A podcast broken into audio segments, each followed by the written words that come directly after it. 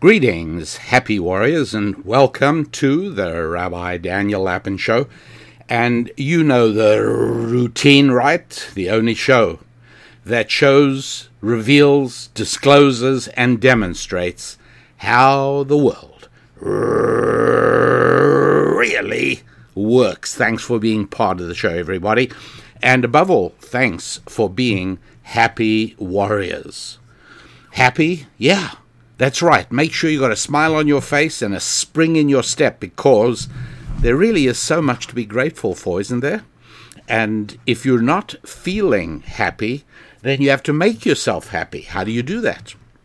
Well, you take a piece of paper or a three by five index card and you write down, you force yourself to write down five things that you're grateful for. And you know what? I don't care who you are and I don't care what sort of life you have, but if you're a happy warrior, you've got five reasons to be grateful. And as soon as you've written down five things to be grateful for, you will feel happy. It changes your day entirely. And so uh, there are plenty of people who will tell you to get up in the morning and to exercise or go for a run or to, or to do your cardio workout. But there's one other thing you should do as well, and that is the gratitude exercise to make sure that you are not just a warrior, but a happy warrior. That's right. And uh, warrior, sure, absolutely, because we embrace the challenge. So uh, it is my privilege to be sharing time with happy warriors, and uh, it is my solemn, dedicated duty to reveal how the world really works. And so we have to speak about things from time to time that are not intuitive and uh, things that might make you say, Oh, I'm not interested in that. Uh, you know, I like it when he talks about this, that, or the other. About you know, I, I, I, don't want to hear about this. All I can say is that uh, for happy warriors, it is important to hear every aspect of how the world works, including areas that you're not interested in. Usually, the things we're not interested in are very often the things we don't understand, the things we're not good at. And so, one way of becoming interested in much, much more is to become knowledgeable about much more and understanding of much, much more, and even competent and effective at much, much more. And uh, that makes us more interesting people and it makes us enthusiastic uh, about every aspect of life. Now, um, the, uh, th- there's no question that some of the things I'm going to be talking about in the next few minutes would be more easily absorbed if I showed you pictures of it or if uh, I made this uh, podcast in video form and did the demonstrations in front of your astonished eyes. However, there is a reason I want to keep this podcast in audio form only and that is that uh, your cognitive ability, your ability to process information, uh, to deal with things intelligently, your ability to understand, and the speed with which you process information are all enhanced by the process of reading. They are not in any way helped by the process of looking at pictures.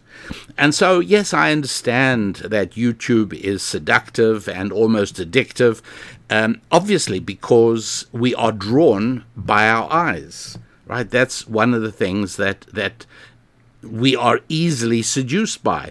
After all, if you know a man, this is usually a man, if you know a man who's got involved with an unsuitable woman, maybe even married her, um, would you tell me whether his eyes or his ears were more responsible for him making the mistake and picking a bad woman. Right? Eyes or ears. Men are drawn after their eyes, and that's true for everybody, women to a lesser extent, but uh, to the extent that eyes are very much linked to emotions, ears are linked to the intellect. And so there's a very good reason why the uh, Bible in the book of Numbers, chapter 15, verse 39, says, Do not be led astray, do not go astray after your hearts and after your eyes. Because in ancient Jewish wisdom, uh, the heart always means the emotions, right? It's not when the Bible speaks of your heart, it's not talking about the organ that pumps blood. It's a reference to the idea of emotions. So, chapter 15, verse 39 in the book of Numbers. By the way, if you're using a Rabbi Daniel Lapin recommended Bible, which by now you ought to be, uh, page 461 and around about the middle of the page. In the Hebrew it says, Velo taturu acharei levavachem v'acharei enechem. You shall not go astray after your hearts and after your eyes. It doesn't say after your elbows or, or don't go astray after your ears. No, because we very seldom go astray after our ears because our ears are not linked to emotions. Our ears are linked to intellect. And intellect, from intellect to action, is a slower process than from emotions to action. And so, uh, uh, eyes, yeah, definitely problematic. So, pictures, less useful, less helpful, and in fact, damaging in a certain sense. Uh, reading, really, really effective. And, and this will become uh, relevant just a little bit further in the show. Very important to understand that as well. But I should also put in that hearing words is almost, as, I would say it's 95% as effective as reading. Uh, so, so listening to words really, really valuable and, and very worthwhile and that's why I'm not going to um, do this in video form. I really want you to benefit maximally by this by listening, by using your ears and not your eyes. And in general, uh, please try and increase your reading. Try and make sure you, you read for a good few hours a week, um, ideally every day. Um, you know, before you go to bed at night, no, don't watch a movie. Read something, read a book. And uh, what I would urge you to do, because it's going to be very difficult. If you're accustomed already to sort of lulling yourself to sleep, watching television or watching a movie or whatever it is, uh, it'll be very difficult to do what I'm suggesting, but that is to um, make reading a book the last thing you do rather than watching a movie. And um, it will be hard, but, but here's what I'd recommend. Uh, say to yourself, I only have to do it for a month, right, for 30 days, and put it on the calendar and count down. Well, one of the things you can discover is that literally every single night it'll be easier than it was the night before to pick up a book instead of picking up your iPad or your laptop or whatever else you, you watch your videos on before you go to sleep. And um, the uh, and the nice thing is that by the time 30 days go by, you will actually feel the difference yes, you will, you really will feel uh, a, a, better person, a stronger person. So at that point, you'll probably want to continue doing that. Okay, so on with the the topic, but um, the topic is let me encapsulate it. Vibration is life. Vibration, movement, up and down, in and out, um, high low. Vibration is life. What does the term flatline mean? You know, when a doctor is at the uh, the bedside of a, a very very ill patient, and the doctor or the nurse says, you know, she's flatlined. I'm afraid that means death. Means there's no more vibration. And if the patient is healthy and doing well, and you look at the green screen, the oscilloscope above the patient's bed, uh, you'll see the sine wave. You'll see the thing going up and down. Up. It's a, it's showing a vibration, and vibration. Yes, there's lots of life. Uh, affirming vibrations going on in our bodies. Our hearts are beating, pumping in. You know, it's it's a vibration that's going on. You don't believe me? Put your hand on your chest. You'll feel it. Uh, our breathing is a vibration, right? It's a slower vibration than a heartbeat, but it is a vibration nonetheless. Um, even if you think about it, and let me say this discreetly so as that uh, uh, listeners of, of younger ages, uh, well, that nobody will be disconcerted, but let me put this this way uh, the very conception of life involves a vibration. Okay? Um, all sound is vibration. I have um, cords in my voice box in my throat, and as air passes over them, uh, they vibrate. And I learn to manipulate those vibrations and a child does that right? In in the the early months of life a child learns to be able to make different kinds of sounds and eventually it becomes words. Uh, and so my voice uh, is really the result of these vibrating cords. And they vibrate they cause the air molecules in my mouth to vibrate and if I project my voice out by opening my mouth wide while I'm speaking, that projects out by causing the air molecules near my mouth to vibrate, and they vibrate the ones next to them. And provided your ears aren't too far away, vibrating molecules strike other molecules and vibrate them, and that process, by the way, through air travels at roughly 700 miles an hour, which sounds, you know, very quick, but not compared to a fighter jet that might be traveling at 1600 miles an hour. But about 700 miles an hour, uh, light travels much quicker than that, which is why when if you're watching an athletic event and they use a starting pistol to set the runners off, and you're sitting at the far end of the stadium, you will see a puff of smoke coming from the starting pistol, and then perceptible time later. You know, it takes a little while. It might be a second or so, maybe maybe a bit more.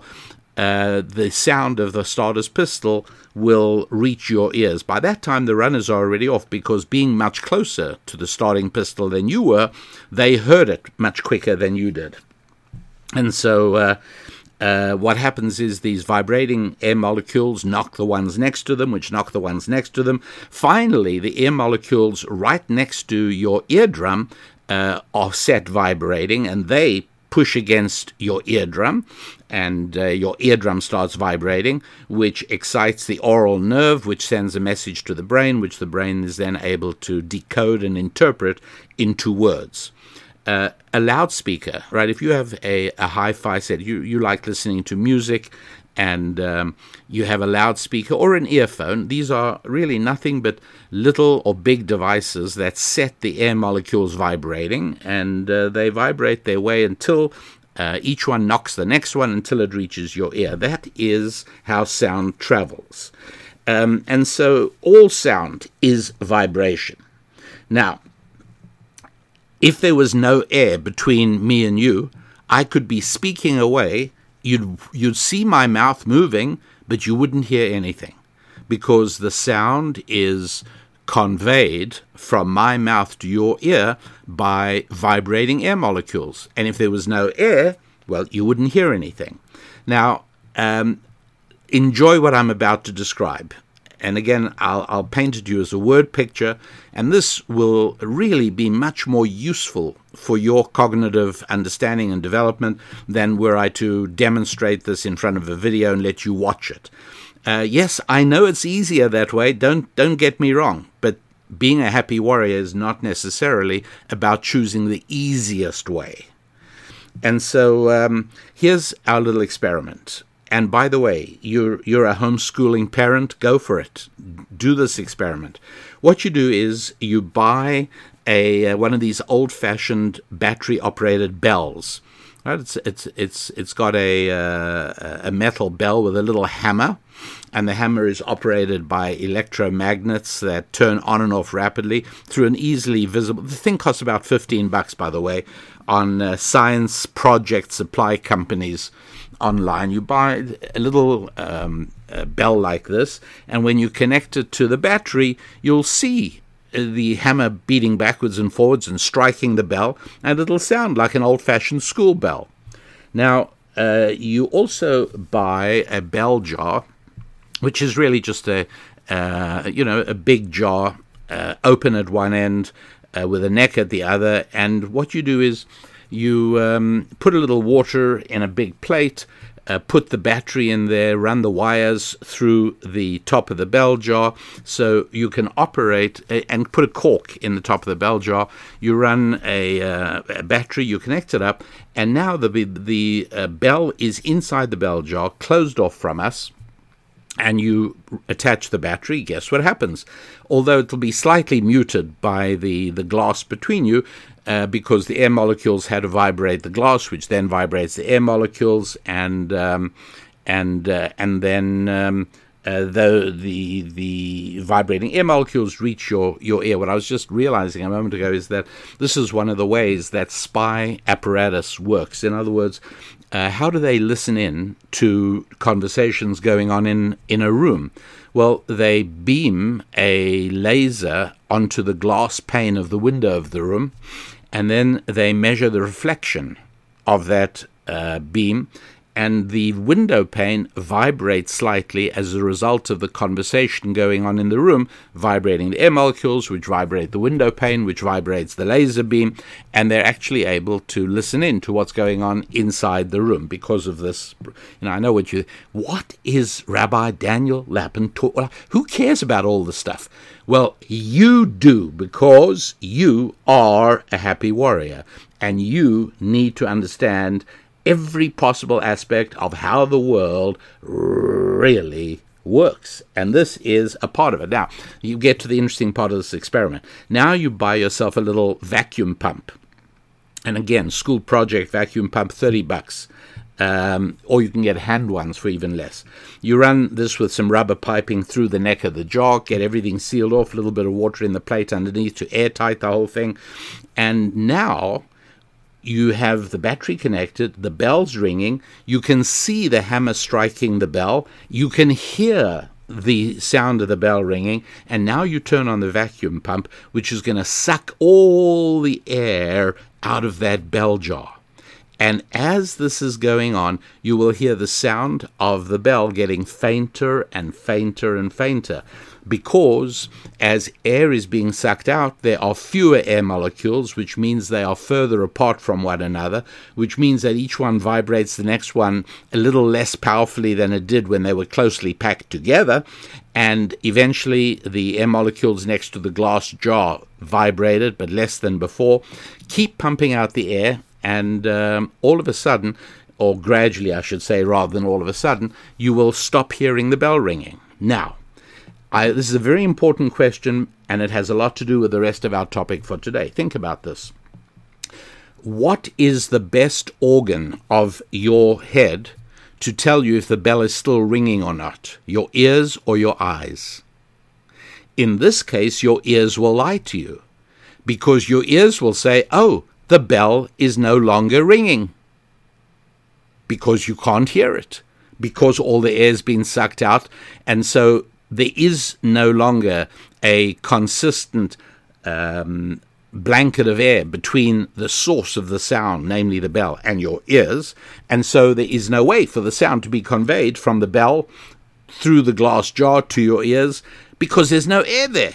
So your ears will tell you, hey, the bell stopped ringing. But if you use your eyes, you will see that the hammer of the electromagnet continues striking the bell, and yet you hear nothing. This is a very important, to, the way we've done it today, I'm going to say it's a thought experiment because I didn't actually do it in front of your astonished eyes. I laid it out for you academically, intellectually, using our heads to imagine the entire process. And this is exactly what you would see if you did that, right? Pretty amazing, is it not?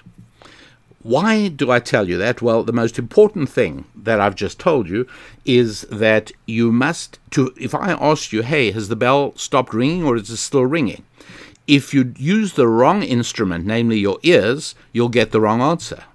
But if you use the right instrument, namely your eyes, you might say to me, "The bell is still ringing, although I have no idea why I'm not hearing it." And say, "Okay, well now let me tell you about the way sound is transmitted." But you have to use the right instrument. And in this context, the right instrument is your eyes, not your ears. Okay, now uh, think about that for a few moments because we're going to uh, move along from there. Uh, but first of all, I want to tell you about a brand new resource we've just created for you. It's called The Gathering Storm, and it is an online course video. This is me teaching for several hours, teaching the meaning of the entire biblical section near the beginning of Genesis, chapter 6 and onwards, um, having to do with Noah's flood. Did you know that homosexual marriage was actually going on at uh, at that time. Oh yeah, this is nothing new. This is a seductive aspect of the human experience from the beginning of human history. Uh, did you know that abortion was going on? Yes, now, again, you know, you might say, well, this is uh, this is uh, uh, you know Rabbi Daniel Lapin projecting. No, it's really not. I'm giving you insight to the Hebrew text. What? Not only that, I'm actually giving you visual aids in the form of slides and also in the form of a downloadable study guide, which actually gives you access to the Hebrew. Yes, I know you don't read Hebrew, I know you don't talk Hebrew, I get all that, but that doesn't mean you cannot still deal with it. And I'll explain to you why. I will show you how to treat the Hebrew letters as if they were mathematical symbols.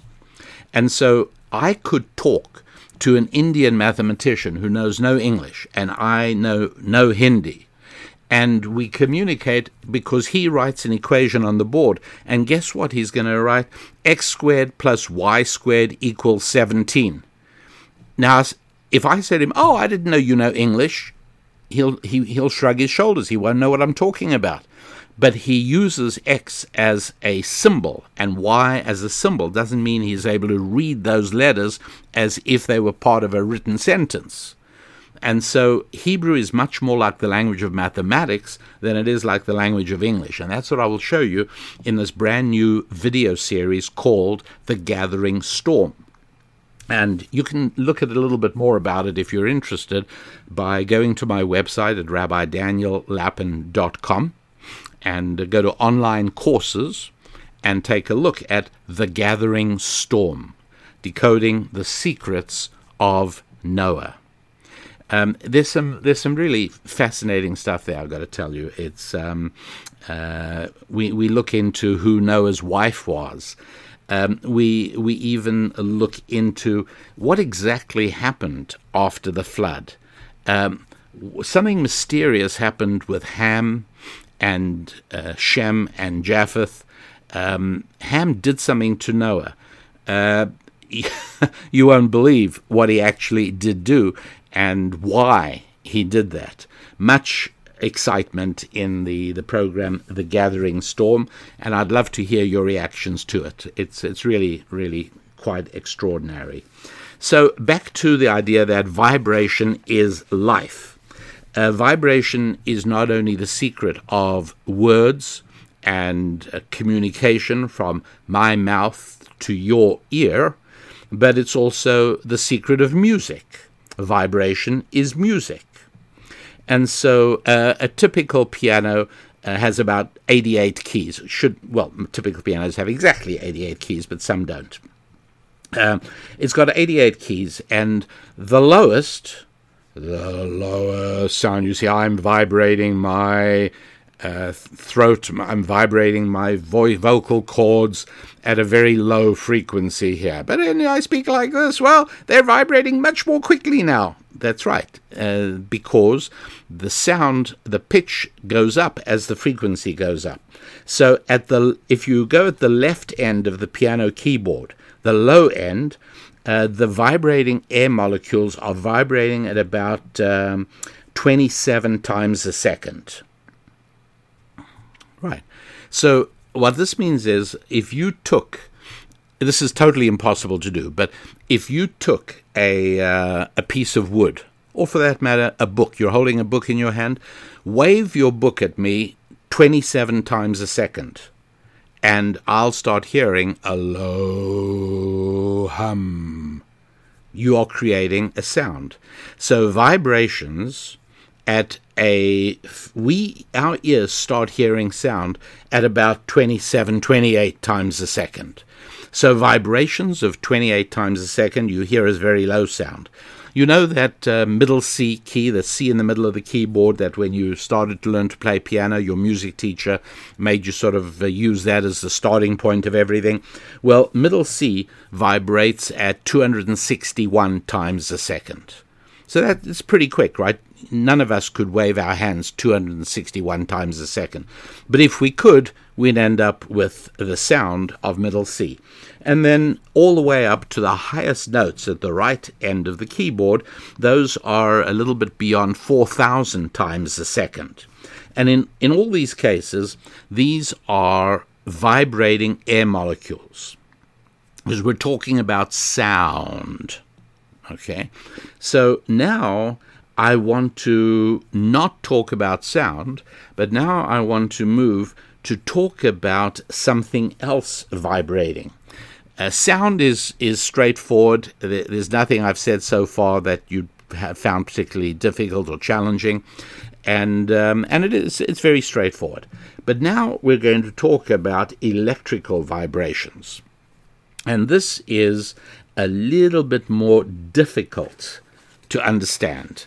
Um, and you shouldn't worry if you don't understand it fully, because neither do I. As a matter of fact, I don't feel about, bad about that either because actually nobody does. Nobody has, you know, there are people who understand it better than me, there are people who understand it less than me, but nobody has it down. Nobody gets, nobody has complete and full understanding of what we call electromagnetic vibration. Um, and so, for uh, uh, for um, for for perhaps the, the simplest way to, to view this is if one thinks about uh, an electrical current uh, changing direction in a piece of wire very rapidly. Um, the electrical current coming out of your socket in the United States of America is vibrating at 60 times a second. Now, don't get confused and say, well, why can't I hear it then? Because vibrating air molecules at 60 times a second you do hear, but this isn't air. The electrical socket doesn't emit any sound. Put your ear to it. don't put your ear in it, but uh, put your ear, you'll hear nothing. Because we're not talking about sound anymore. We're not talking about vibrating air molecules. We're talking about elect, uh, vibrating electrons, vibrating electrical currents. And so uh, when a current vibrates, as our electrical current does at 60 uh, cycles 60 times a second, by the way, the shorthand way of calling that is Hertz. The abbreviation is HZ. It's named after a physicist by the name of Hertz. Uh, but the bottom line is that it means per second, vibration per second. And so, um, if you attached uh, the outlet, if you attach your outlet to a uh, uh, you know to a buzzer or to um, a piece of metal that would vibrate, well then it would produce a sound and it would vibrate at 60 hertz, meaning 60 times a second, and you'd hear a fairly low hum. But that's only if you allow it to convert to sound. But electrically, it doesn't. Now, what happens? Well, here's here's the interesting thing. When you increase that frequency, you got a piece of wire, uh, you know, let's say it's you know you're connecting a piece of wire to your outlet and current is vibrate electrical current vibrating in there at 60 times a second imagine now that you are increasing it all right um, and you're increasing it to um, let's say um, 10,000 times a second. A very strange thing begins to happen. At about 10,000 times a second, um, it starts jumping off the wire. And this was the earliest discovery of radio, or wireless as they used to call it, was that you could get the electrical vibration to jump off the wire and travel through space if you increase the frequency above about um, roughly 10,000 hertz, maybe 50,000, but that, that vicinity. And so that is the frequency of radio from about um, from about say shall we say say 10,000 hertz all the way up to about a million hertz right? Um, and and even more that takes you up into the region of radio waves and now we're going to increase that vibration. And here we have to think abstractly because it's very hard to visualize anything vibrating, you know, at 10 million times a second. But that's what we're talking about. You know um, what microwaves are that cook your food? Well, those are um, my, are vibrating electromagnetic waves at um, about uh, um, well, it's it's ten to the eight hertz, so that's a hundred million times a second. And uh, if we go a little bit more than that, a, a little higher than that, um, interestingly enough, the microwave that and by the way some there is some microwave communication police transmissions and there are certain high frequency radio waves that are used for communication. But this is all the same thing. It's just electromagnetic vibration that's increasing and what's happening is i'm i'm going up a spectrum line. I'm moving up a scale now. So if we uh, hang down there at at from 10,000 to about 10 million all the way up to about 100 million. Uh, there we are. We're talking about radio waves, shorter, short, higher, higher frequency radio waves. We come to what are called microwaves, and um, then a very funny thing happens: electromagnetic vibration. When we move up to the range of about 450 trillion hertz, right? A million million hertz. So that's um, 450 with 12 zeros after it.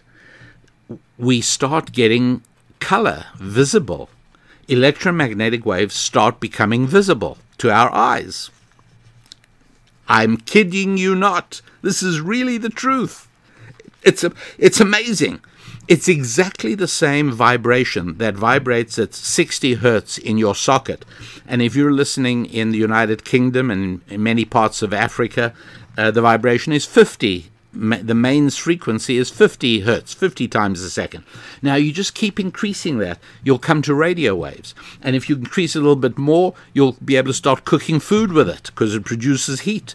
And then if you increase it more, whoa, it suddenly becomes visible and it's red increase the frequency still more and you go from 450 million hertz sorry not million trillion 450 trillion hertz to about 700 trillion hertz like about double it and now you're at the color violet. And on the way you were going through all the colors of the rainbow in what we think of as visible light. We're not done yet. Keep increasing the frequency and it's now no longer visible but you know what it now it does? It is waves that'll go through your skin. We call them X-rays. And that's exactly what that machine in your dentist's office is doing. When he puts some film in your mouth that is sensitive to that high frequency. See, normal photographic film in the days of photography um, used to be um, responsive and sensitive to the range of electromagnetic vibration from 450 trillion hertz to about 800 trillion hertz, all the visible colors red, orange, yellow, green, uh, blue, indigo, violet. And uh, and then you increase it more, and now it's no longer visible. You, oh, that's funny. It just I stopped seeing it. Yeah, we went beyond violet.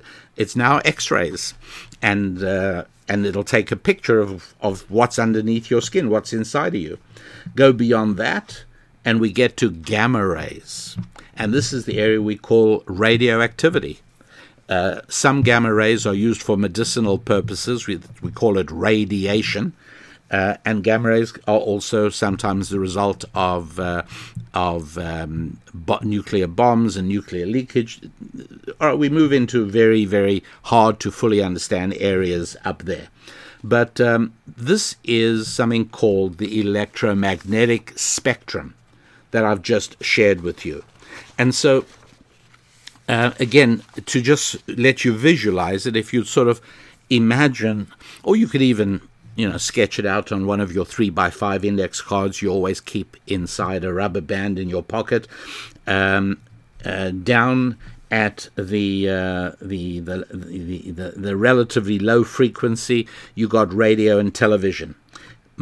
Higher frequency, you got microwaves. Radar, by the way, is also the same frequency as microwave. Uh, radar transmission on, on airplanes or ships. Uh, and then we move into infrared heat. Uh, the sun's light comes to us. There's nothing between us and the sun. It's just like vacuum. There's nothing there, but it still comes to us because light can shine through a vacuum. Don't get confused now. You remember I said sound, vibrating air molecule, vibrating. No, sound can't travel through a vacuum, but light can. Radio signals can. So even though the um, uh, spacecraft with people in them travel far into space, at the same time they're able to talk on radio and they can see each other, but you can't hear because there's there's no air there.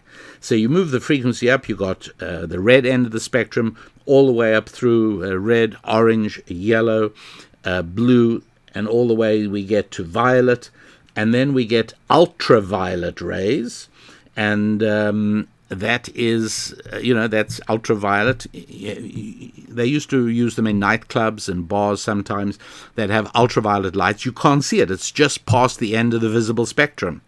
So it's still there. It's like a radio wave. It's the same kind of thing. But if you then get paint that is sensitive to ultraviolet, you can you can get all kinds of ghostly effects using ultraviolet keep the frequency going up, you get X rays, frequency going up, you get gamma rays, and that's the electromagnetic spectrum. Now, why am I telling you all this? Okay. I'm telling you all this because if you use the wrong instrument, you cannot see or get a result. You will wrongly conclude that there is nothing there. You remember I gave you the example of looking at the bell vibrating away inside the bell jar from which you've extracted all the air with your vacuum pump. And your eye tells you that the hammer is striking the bell, so the bell is working and it's ringing like crazy. It's just that my ear cannot hear it. So if I use my ear as an instrument, I will draw the wrong conclusion. The bell has stopped working. Maybe the battery died. Stop using your ear use the right instrument. Use your eye, you'll see the bell is still ringing, and then you'll start figuring out an explanation for why its sound no longer reaches you. Okay, now uh, think about uh, the um, electromagnetic spectrum. All right, um, so I will uh, I bring my radio receiver into the room, right, and uh, my radio receiver um, receives electromagnetic vibrations up from about, um, uh, shall we say, you know, six. You look on the AM dial, right? 650 is sometimes the station at the low end, or 570 at the low end of the dial. You know, what are we what are we talking about? Well, that is um, 570 um, kilocycles. I think I've got that right. A thousand hertz, and then you you use your radio dial. You go all the way up to the upper end, and the highest stations are usually at about fifteen hundred or sixteen hundred kilocycles. You know, sixteen hundred thousand. It's uh, you know um, a thousand megahertz or, or 16, 16 1600 uh, mega thousand times thousand cycles, called it kilocycles um, or kilohertz. That's now I take that radio and uh, I take it into the kitchen because I want to find out if my microwave is working. And after all, my radio is a detector of electromagnetic vibration. The trouble is, it's the wrong area of the spectrum, it's the wrong instrument to use. How's about if I want to uh, use um, you know, there are instruments you can put in your microwave to see if it's working. How about you want to use that to see if the x ray machine in your dentist's office is working? Well, it's the wrong instrument, and it'll give you the answer that it's not working, just the way your ears told you that the bell isn't working. Where's he going with all this? Like, what's this for? Only in a few more minutes, the disclosure will be complete, and you will see exactly why we're talking about this. Um, think about, you know, uh, heat, radiant heat is also part of the infra is part of the electromagnetic spectrum. Um, and again, if you look at a, a, temperature range, your freezer might be at um, you know minus uh, 40 degrees Fahrenheit right? Water freezes at, at, at not 40, I'm sorry, water freezes at 32. And then you you want your freezer to be colder than that. So many people will have a freezer thermometer, and you just leave it. And every time you open your freezer door, you glance at the thermometer. It should be reading, you know, uh, it should be reading 30 degrees, 25 degrees, 28 degrees, but it should be well below freezing, and that and then you know your freezer is working properly. Um, how about if you take that thermometer out? You want to know how hot it is today. And you've heard people say it's the hottest day of the summer. You take that thermometer outside and you. Nothing happens. It doesn't show anything. And you say, I don't understand. By the way, this is a mistake that children make easily, and, and you understand it.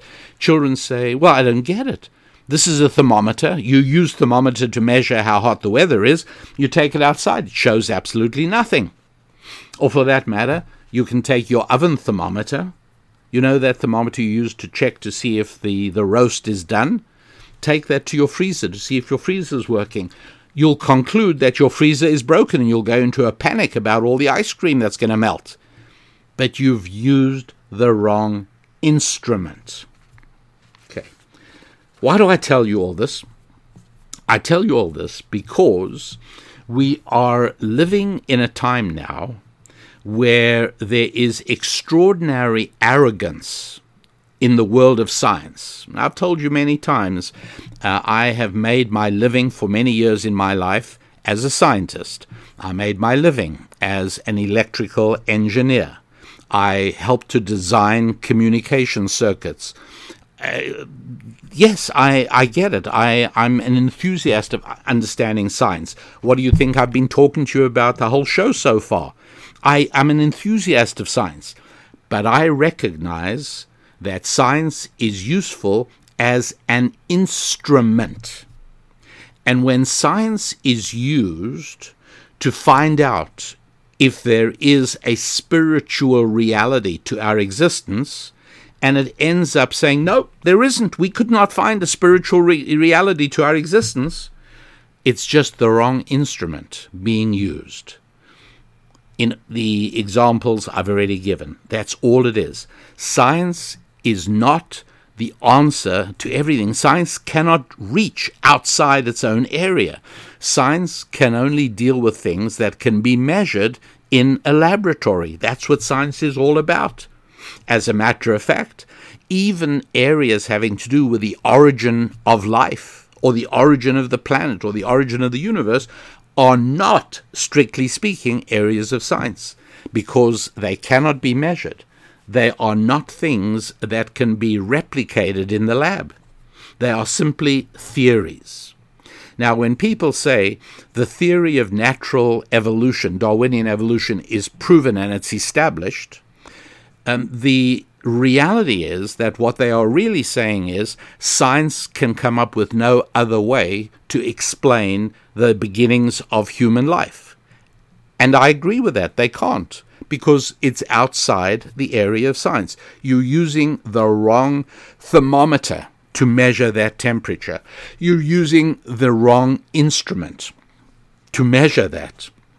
And so this is why I keep speaking about you working on developing your five F's your, fi- your finances, your family, your fitness, your friendships, and your faith. What's faith got to do with it?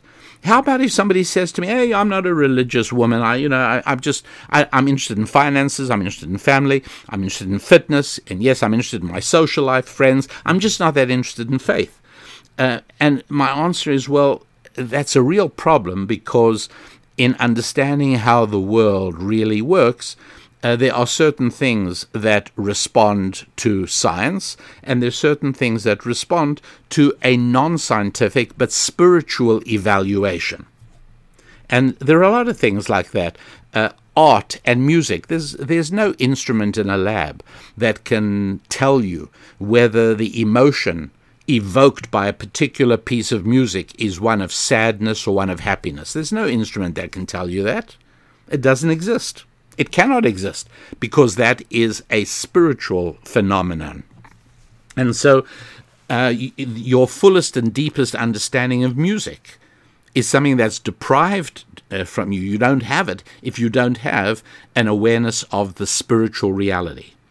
And so we, we happen to be living in a, a bizarre time, which really only started in the middle of the 19th century when uh, Darwin published the uh, theory of natural selection. By the way, the original discoverer of it was probably a man called Wallace. Darwin uh, was an aggressive and ambitious man who uh, was uh, quicker to publish. But uh, the reality is that uh, two separate human beings came up with that theory at the same time. But what's the point of this? In 1859, what did the, like? Why was this so eagerly embraced? Along with the theories very quickly of uh, Freud and Marx as well, and I'll explain.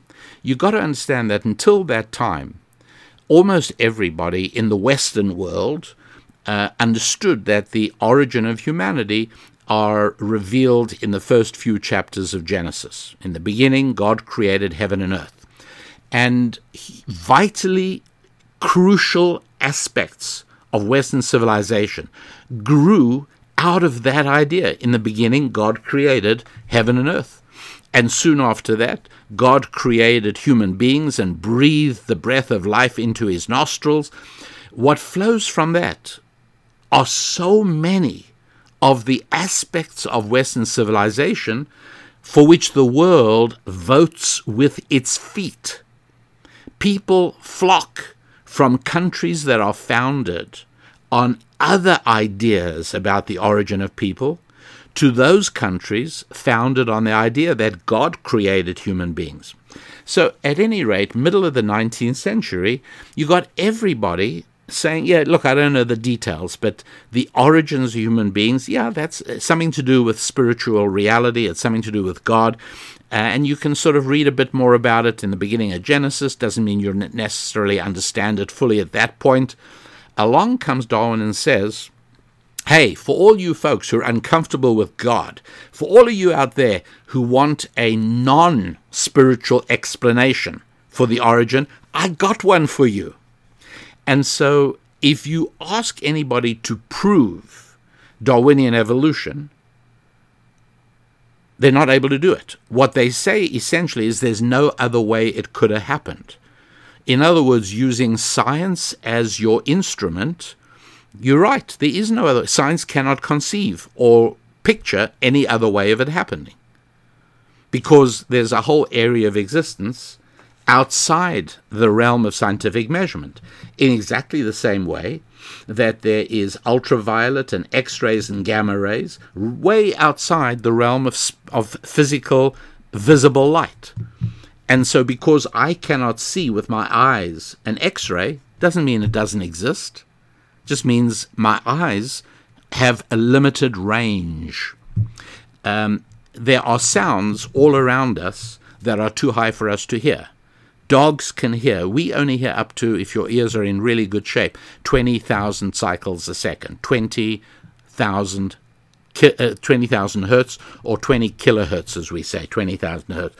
If that piece of wood vibrates 20,000 times, you hear a high pitched screech, very high pitched, you know, higher than you can make with your mouth, a very high pitched sound.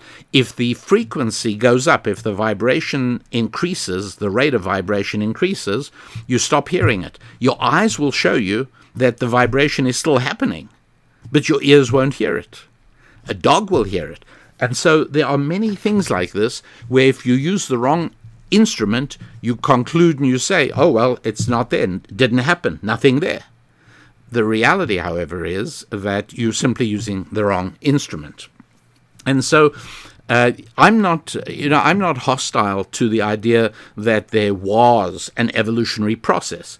I am completely hostile to the idea that it was an aided, materialistic evolutionary process, because Darwinian evolution, and this is what I'm saying is going to upset many people because um, a good part of their worldview is rooted in Darwinian evolution. What I mean by that is that everybody's worldview has to account for what happens at the origin and what happens at the end.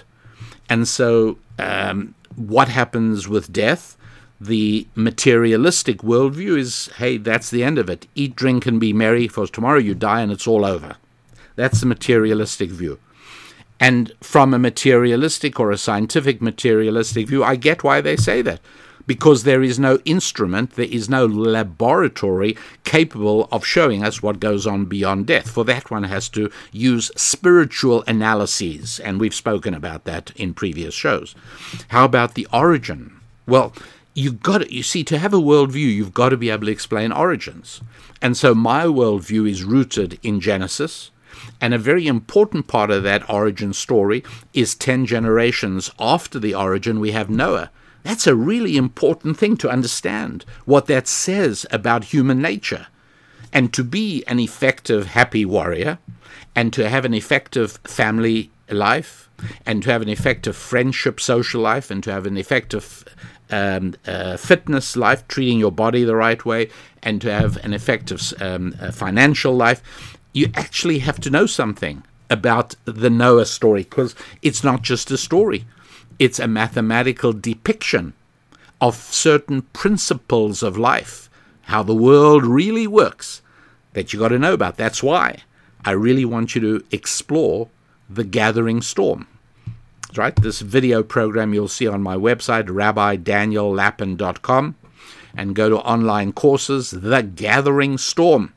You can get it in just audio form, but we've just released it in video form because we actually wanted to make it um, a little easier. We wanted to give you some additional information that we didn't give you in the audio form, and so there it is. But uh, but you you get the concept. Everybody who wants a worldview has to answer the question of where did we come from. It's fundamentally important. And that's why even little children, as they start growing and they become, you know, eight, nine, ten, um, they will ask, "Where did I come from?" You know, the, the the question is is bothering them existentially, even as little children, because the origin is part of a worldview. And until about 1859, when Darwin published, the origin worldview was essentially biblical in the Western world other cultures had different worldviews that produced less effective cultures, of course. And the uh, the the the problem was that with the period of the Enlightenment, uh, people wanted non-religious. They wanted to be able to be God-free and still have a worldview. To have a worldview, you've got to have an origin. How do you have an origin? Well, here's how it might have happened. Whoopee! That's the way it did happen because we have a materialistic worldview. That's, my dear friends, exactly how it worked. And that's what's going on. And so, um, I mean, it's really important to, to grasp this sort of thing because this is why um, you can uh, look at a study as I did of um, uh, who'd who'd have believed it, right? People like the idea of the that in America, you know, we we're going to build a system that lets anybody come from any background, any origin, and reach economic heights. And um, in Stanford, starting about six or seven years ago, they began studying this topic, and I was on them like white on rice. I was really eager to understand what they were saying. And what they were saying is that, uh, yes, there is a way to build a society so that even if you are born into poverty, you have an equal chance to everybody else to reach uh, economic heights. What they discovered was that it wasn't true because up till then, for a number of years, they were saying education is the answer. And so you even had um, Barack Obama, while he was president, he said in his State of the Union address, in the, I'm quoting him, in the 21st century, the best anti poverty program is a world class education. That is what Barack Obama said in his 2010 State of the Union address. Let me say it again. In the 21st century, the best anti poverty program around is a world class education. That's exactly like Usain Bolt, who won the 2012 100 meters uh, in the London Olympics. If Usain Bolt were to say, uh, ladies and gentlemen, in the 21st century, the best running fast program is to move your legs quicker. That's exactly what he's saying. Why is it the same? Because some people are uneducable. Now, this is, you know, this is sort of stuff that uh, I, I, don't want to be uh, thrown off the air or anything because you're not supposed to say things like this. But yeah, there's some people that are non educatable. What sort of people?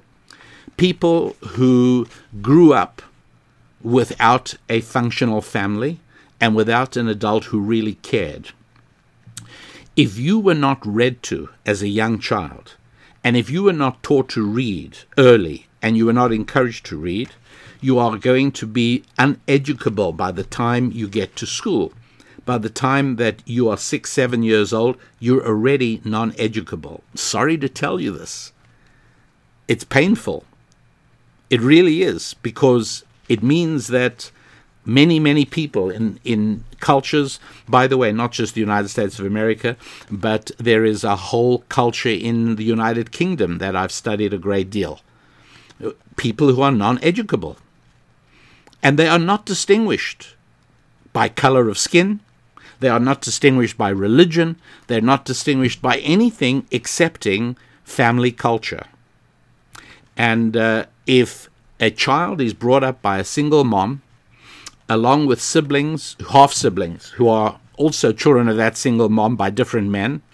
And that child is essentially raised on television. The kid is put in front of a TV to be to kept be kept out of the mother's hair. Uh, that child is going to grow up totally non-educatable. That's why Barack Obama's statement in the 2010 State of the Union address, um, in the 21st century, the best anti-poverty program around is a world-class education. Wrong. That's simply not true. Because what you're saying is yes, if it, for people who are educatable, but not everyone is educatable. Because if by the time you are six or seven, eight, nine years old, if you have not been taught self discipline, if you've not been taught to read, if you've not been taught not to look at moving pictures but to read words, you end up non educatable. And so this is very much a family culture idea. In other words, the reality, what Barack Obama should have said if he was interested in telling the truth, he should have said in his 2010 State of the Union address, he should have said, in the 21st century, the best anti poverty program around is to make sure that every child grows up in a loving, functional family with his natural mother and natural father or or uh, adopted, I should add as well. Hey, that's what he should have said. But um, here uh, I'm I'm looking at, and again I'm not I'm not going to refer you to it because there's no reason for you to have to waste time to read it. I do it for you as a public service for happy warriors. Uh, but I've got this whole research paper from Stanford University. Uh, the statement is education turns out not to be the key to a good income. Turns out that it doesn't work. and they're struggling to find what are the factors. To give you an idea of how deep into the barrel they dig, um, they say, well, maybe it has to do if the parents worked for a unionized occupation. Maybe that's, and they studied that. The one thing they left out, I mean, this is this this is absolutely sure, true. They studied local school quality. They studied segregation. They studied income inequality. They studied what they call social capital. You know the one thing they didn't check to see the impact that a normal functioning family has on a child's shot at high income. And so, you know, I, I always used to say that uh, um, Mrs. Susan Lapin, right, is raising seven children. She's homeschooling the seven children. And a large part of that was um, encouraging them and teaching them to read to the point that all those children, by the time they were uh, 10 years old, were eager, avid readers. And uh, we once had join us for Friday night dinner um, an investment banker, a Jamaican investment banker, friend of mine, um, and he and his wife had dinner with us, and uh, and about halfway through a long Shabbat dinner, our children left the table, and the the living room was visible from the dining room, and you could see all our children were curled up on the carpet in blankets on the couch with books. They're all reading, and our guests' eyes filled with tears. I saw his eyes well up. And I said, What's is everything all right? And he looked at me and he said, Rabbi Lapin, your children are reading while my children are clicking their fingers to obscene lyrics. That's what he said. He could have said watching television as well. But um, my point is that only a few miles away from where Mrs. Lapin is raising seven children, there's another woman also raising seven children, kind of raising. She has seven children, each one fathered by a different man no longer in her life. And these seven children sit in front of a TV. They're not properly nourished, either mentally, spiritually, or physically. And so here you've got seven children, and the demographers would say, hey, why is it that the children of Mrs. So and so are not moving upwards the economic ladder, but children of Mrs. Lapin are moving up the economic ladder. Is it skin color? No, because in England we can find exactly the same situation with people who have the same skin color as Mrs. Lapin's children. So it's clearly not skin color. Um, is it unionized employment? Well, it turns out not to be that. So what is it? Why is it well, it's family culture, that's why. It's how children are raised. And that is a spiritual matter. It's not a physical matter, it's spiritual. And so, since the United States government has long ago adopted the religion of secular materialistic fundamentalism, they look at this problem and they are mystified because they cannot understand it. You know, um, a few days before I taped this show, early, or actually the middle of August uh, 2022, uh, the Islamic writer Salman Rushdie was stabbed at a very genteel, quiet literary gathering upstate New York, and um, he was uh, uh he was um, he was stabbed by a Muslim gentleman by the name of Hada Matar. Hadi, Hadi Matar. And the New York Times uh, published, I think it was uh, yesterday, published an article about the stabbing. And at the time I'm, I'm speaking to you, Salman Rushdie is still alive. He was in trauma uh, treatment, he was uh, in hospital. But the New York Times said uh, the motive for the attack is unknown. Right. If your world is secular materialistic fundamentalism, then you simply do not know why one Muslim would stab another Muslim. You wouldn't understand it. You would regard their religion as completely irrelevant because religion is spiritual. and we only look at things that we can measure scientifically. And so, one of the biggest mistakes that secular fundamentalist materialists in government, whether it's the United Kingdom or Sweden or France or the United States, the biggest mistake they make is discounting the importance of religion because the spiritual world does not exist. Because if you use the instrument of scientific materialism, then you cannot see spiritual reality any more than I can see with my eyes x rays, or my ears can hear a bell ringing in a vacuum. Wrong instrument. And so, secular materialistic fundamentalists, people who are of that belief system, and yes, I do call it a belief system, well, it's understandable. To them, religion is immaterial. And so, since I know that religion is very important because I do recognize the spiritual reality and I understand it, I do understand that there are doctrinal debates in uh, Islam, just as there are doctrinal debates in Christianity and there are doctrinal debates in Judaism. However, in Islam, people kill over those doctrinal debates. That's one of the differences between Islam and the Judeo Christian faiths. And so um, it's happened many times before.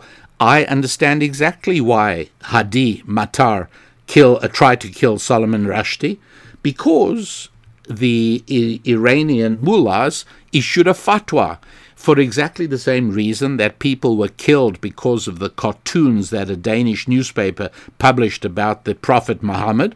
Uh, yes, in Islam, people kill over doctrinal arguments. I get that. And anybody who whose world is perceived through the instrument exclusively of scientific materialistic fundamentalism, well, they can't get that. So I'm, I fully understand why the New York Times said uh, that no motive is known for the attack. Yeah, in their world, there was no motive. In, in the world of reality that I inhabit and all happy warriors inhabit, we understand that faith is one of the five F's. And so we get it. Of course, we understand that he did it. We understand the motive. It's not one we agree with. It's not one I. I mean, I, I, I talk happily to many Jews with whom I have doctrinal debates. I spent a very enjoyable lunchtime on Shabbat recently with somebody with whom I have doctrinal debates. No problem. But in Islam, it doesn't necessarily work that way. It's a different, but this is all part of the world of faith. If you don't get the faith dimension, my goodness, you are seriously lost. And that, my dear friends, is why it is that I urge you to study the gathering storm, the entire saga of Noah, not because this is a, an anachronistic account of a long forgotten mythological event. No!